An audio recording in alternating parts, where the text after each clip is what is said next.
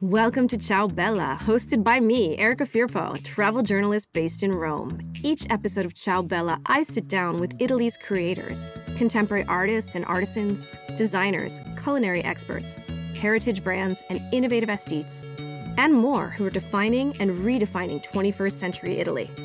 Pull up a chair and join in.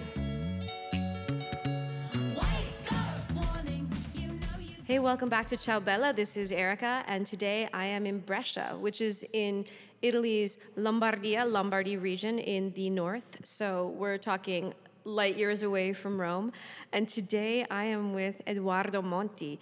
Edoardo, I, I think I'm in love with, um, and I'm going to let you all be in love with him too. Edoardo is a collector and the founder of an incredible contemporary art residency in Brescia.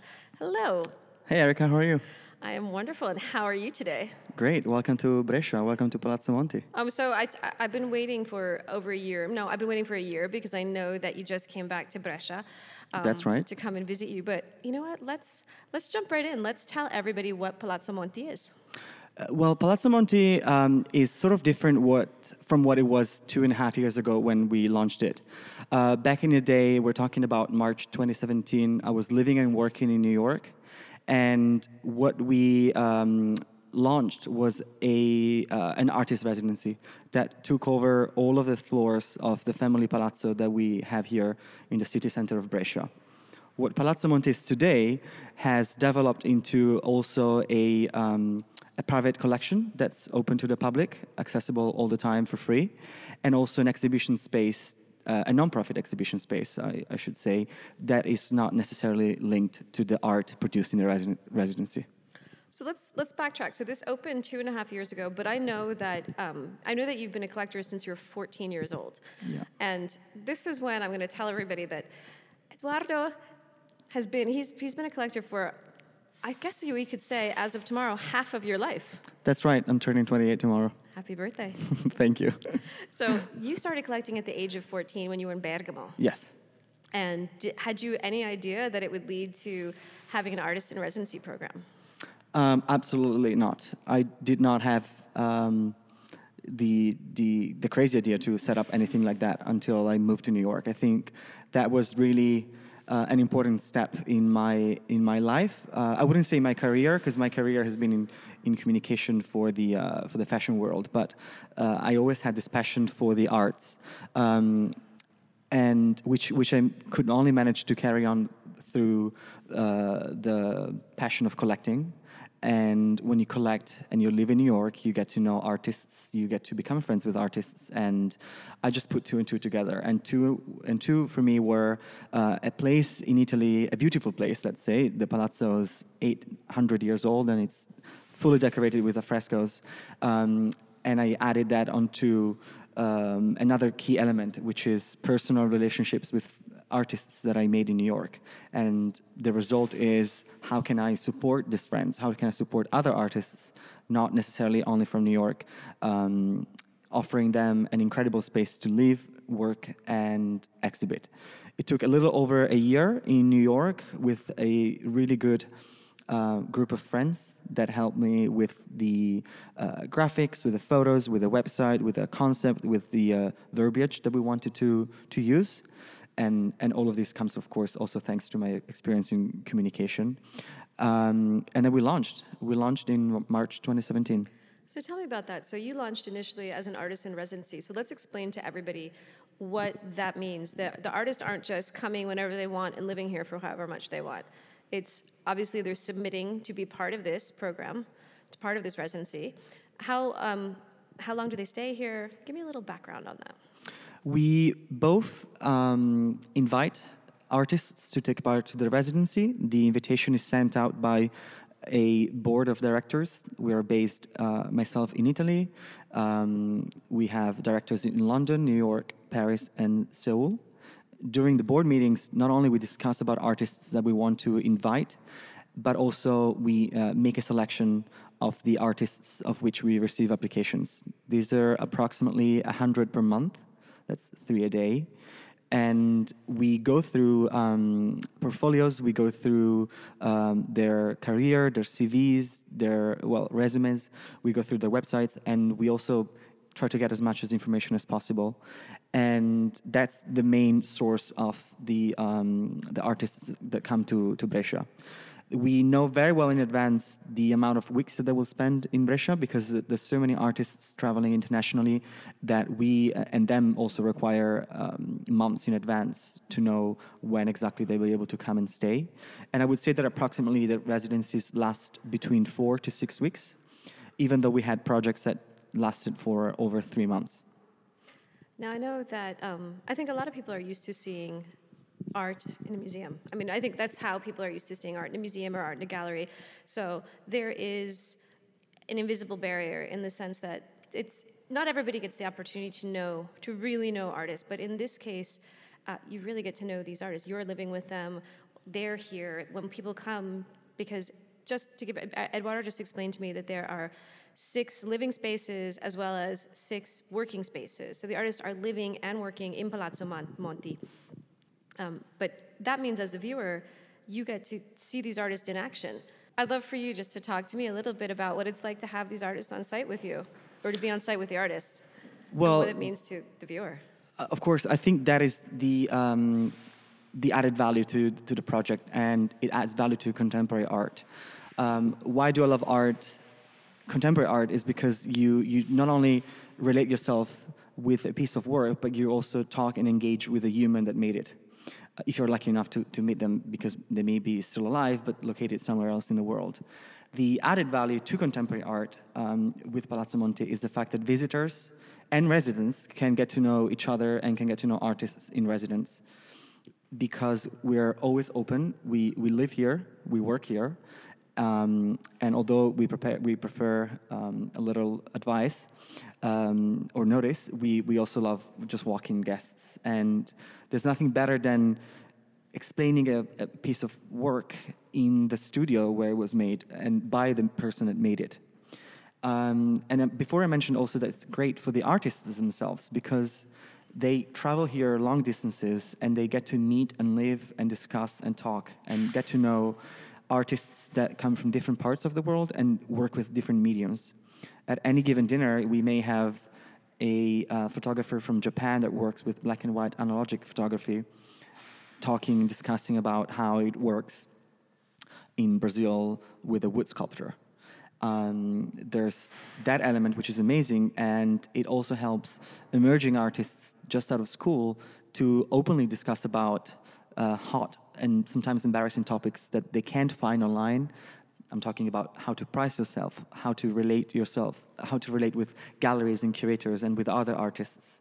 Um, just like having, you know, very nice and intense um, mentorship talks almost throughout the stay, which doesn't have to happen often. No, it doesn't happen at all, and that's something I think a lot of it's not part of necessarily the artist edu- education. You know, there's been so much emphasis on the production, uh, making things that the other part, which is like almost like the, this, you know, the stuff that people don't want to talk about, the administration. You know, and those need to be talked about, or artists can be taken advantage of.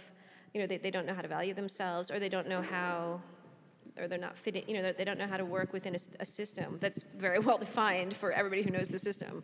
Absolutely, and that's a, that's also something that I've um, found myself doing over and over and it's super rewarding being the person that not only during the residency but also some, very often after the residency has ended uh, i'm the person that artists come to asking for advice.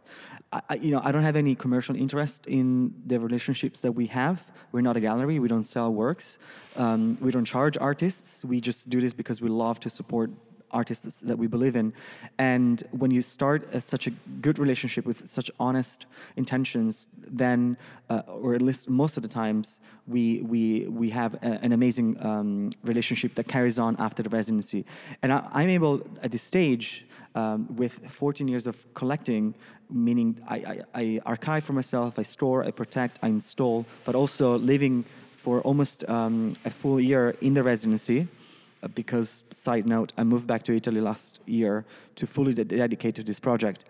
Um, I'm, you know, uh, handling on a daily basis um, things such as installation. How do you archive a work? How do you protect it from uh, f- from from time? How do you transport? How do you make a list of who the works are going to after you sell them, um, uh, you know, certificates of insurance, of, of uh, authenticity, all these elements that are key um, to an artist practice but are not taught at school. Taxation, import, export, all of these elements, which are super important. And these are the kind of things that I think a lot of people just want to close their eyes and cover their ears, you know, and not have to deal with. But at the end of the day, at some point, it will involve them. Um, tell me a little bit, because I know I know you were. So you're, you're bringing these artists in. What happens after? What, what what's normally the, the after they're here four to six weeks? Most of these artists go back home, or are they going on to other places? Um, tell me a little bit more about the aftermath. Well, we, we are not able at the moment to um, provide um, funding for travel. So in a way, we're not in control of that aspect, and mm-hmm. most of the times that you know it's it's not an information that's shared with us. But I do know that for people that travel long distances, it's a great opportunity to stay uh, in Italy for a longer time, either before or after we have long conversations with them all the time. So they do ask for uh, production support before the residency happens, and they uh, artists share details that um, make us make us. Uh, puts us in put, put, us in a position of support ahead of their ahead of their stay. Um, we are able to we, we actually are working with the rest of the team on creating a network of residencies oh, wow. which are not necessarily all in Italy. Mm-hmm. We're thinking of locations in LA, New York, Japan, Italy, and London um, to basically offer an entire year of residencies that you can you can take on. Wow, so it would be like a Palazzo Monti revolving? Uh, it, it, would be basically like um, an entire year of residencies where you would do two months in LA, you would do two months in Brescia, two months in New York, London, and then Japan. And you would have you would know at the beginning of the year where you would go to each of the other locations. That's something that we we still haven't announced. We haven't um, you know finalized the, the, details of, but that would be very effective, I believe, for artists who would be able to just take an entire month, well, not off their practice, but they would know that they would have a spot confirmed in other prestigious locations to work on and travel for an entire year what's positive about Brescia travel wise, you mentioned before, where do artists go? Well, we are in North Italy and there's such a high concentration of incredible historical, modern, and contemporary art locations, museums. Most of the times they're open to the public and free to access. So there's an incredible opportunity to, for artists that travel here to further research and to um, just make the most of their trip to Italy. And it also, I mean, I think well, you were telling me this last night when we met up. It's also Brescia in particular is in such a great. It's in a great position because you're at 35 minutes from Milan. It's an easy train ride, so this it's kind of the ideal artist. Um, residency in the sense that you're not far from a major incredible city for design and for art but at the same time it's really quiet it's very peaceful here but it's not this is not a city that's removed from from contemporary life. Like it, it has, it's a beautiful city. It has a lot of history here, but it's also a living and breathing city. It is. Know? It is, and it's such an amazing location. Uh, and that's something that I'm discovering day by day, working and assisting the artists with production. It's an amazing city where there's such incredible artisans, and production is so um, is so easy, of such high quality, and very often very competitive prices, which is very important if you're a young emerging artist to be able to, um, you know, try out new productions without breaking your bank. Now, you guys may be hearing some noise in the background because I totally interrupted Edoardo in the midst of setting up for tomorrow. So, if you want to tell everybody a little bit about what's going on tomorrow. Yes, um, tomorrow we're. Aside from that, it's your birthday.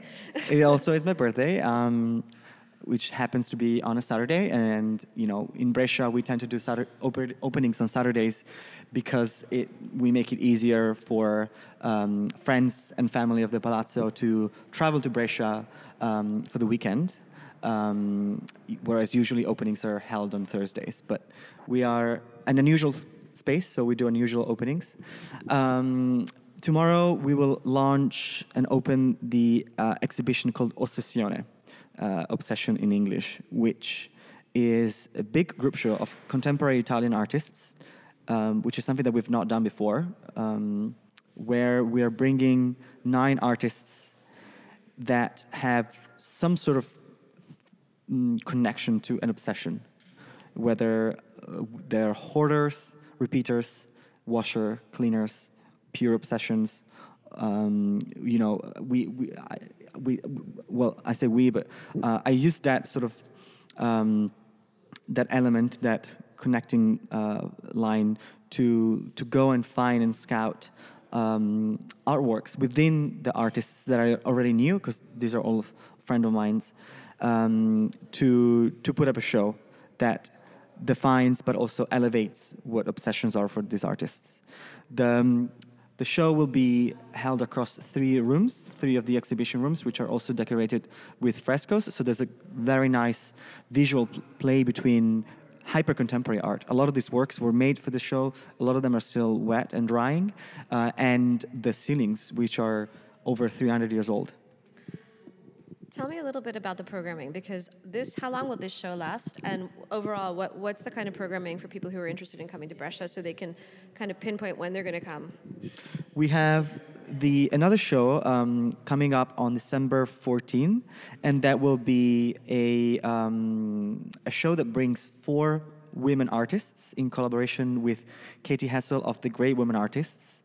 Um, Katy's a dear friend of mine, and she's an incredible curator based in London who realized a few years ago that there were not many women artists represented in museums, in galleries, in on the market, or uh, on, in, in books, really anywhere. It was a tiny, tiny percentage. Um, so she made um, she made this mission for herself to go out there and talk about incredible modern, contemporary, and ancient women artists uh, to to make sure that we all knew that women are also very important for this for this um, creative world. Um, I've known Katy for many years, but I've not uh, had a chance until last year to offer Katy a physical s- space to to um, bring this message forward. You know, uh, Katy's blog is only online so far. It's really hard for creators nowadays in general. And her blog is called Great Women Artists. The, the Great Women Artists. The Great Women Artists. Uh, in general, it's very hard for curators to find spaces where they can uh, manifest and, and create a, a space, a physical space where uh, they can bring the artists that they, they like and support the artists that they work with. So last year, we called Katy, who brought three women artists the show was incredibly successful, and this year uh, four are coming back. There are um, all based in London, even if they're coming from uh, a lot of other countries all over the world. So that will be a show opening on the 14th of December uh, with works that will be made all here in Palazzo Monti over six weeks of uh, artist residency. Um, we have other shows scheduled for the 15th of February, the 14th of March, the 11th of April, the 2nd of May, and the 27th of June. So they're monthly events that are always open to the public and um, very different uh, one from the other.